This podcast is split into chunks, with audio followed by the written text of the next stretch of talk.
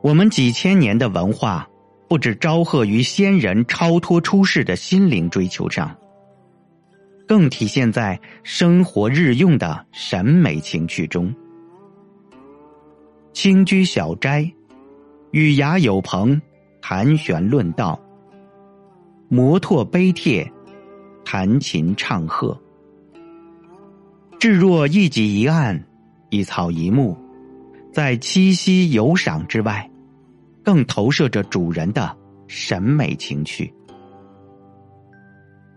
文人为铸就诗意生活，追求奢雅之物，远实用而近审美。若以今人的艺术洞见来印证古人的闲情性灵，则清界孤高外，更具生活的情味。人之所乐，于欢场中享余情，在清静中得睿智，而后者之乐尤深。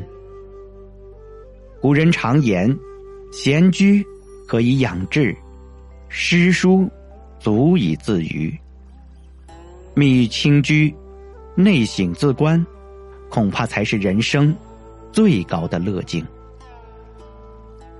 白居易作《庐山草堂记》，刘禹锡著《陋室铭》，归有光书，向己宣志。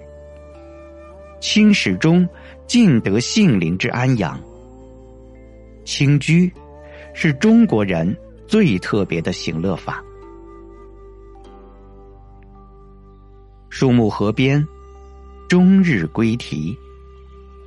看看叠山离水、曲径通幽的园林，把玩一日，闲适漫林。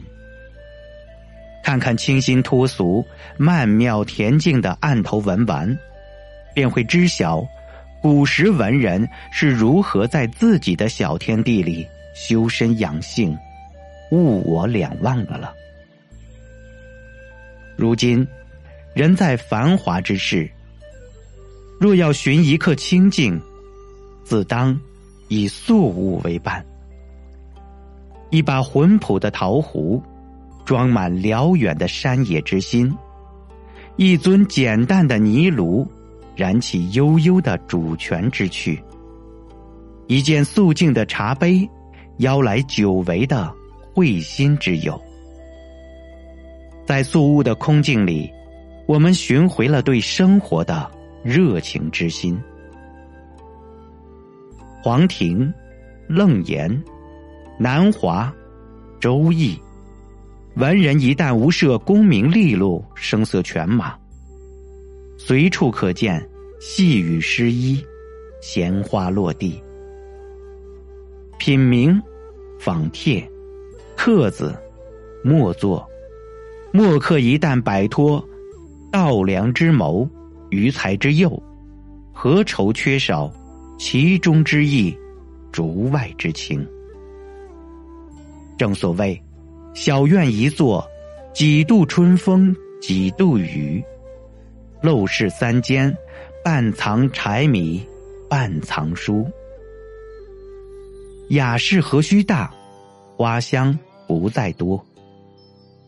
清居静舍，不在宽庭广宅。足以畅怀为真。苏轼曾叹：“清风一踏，抵千金。”如此境界，我辈虽不能至，但心可感知。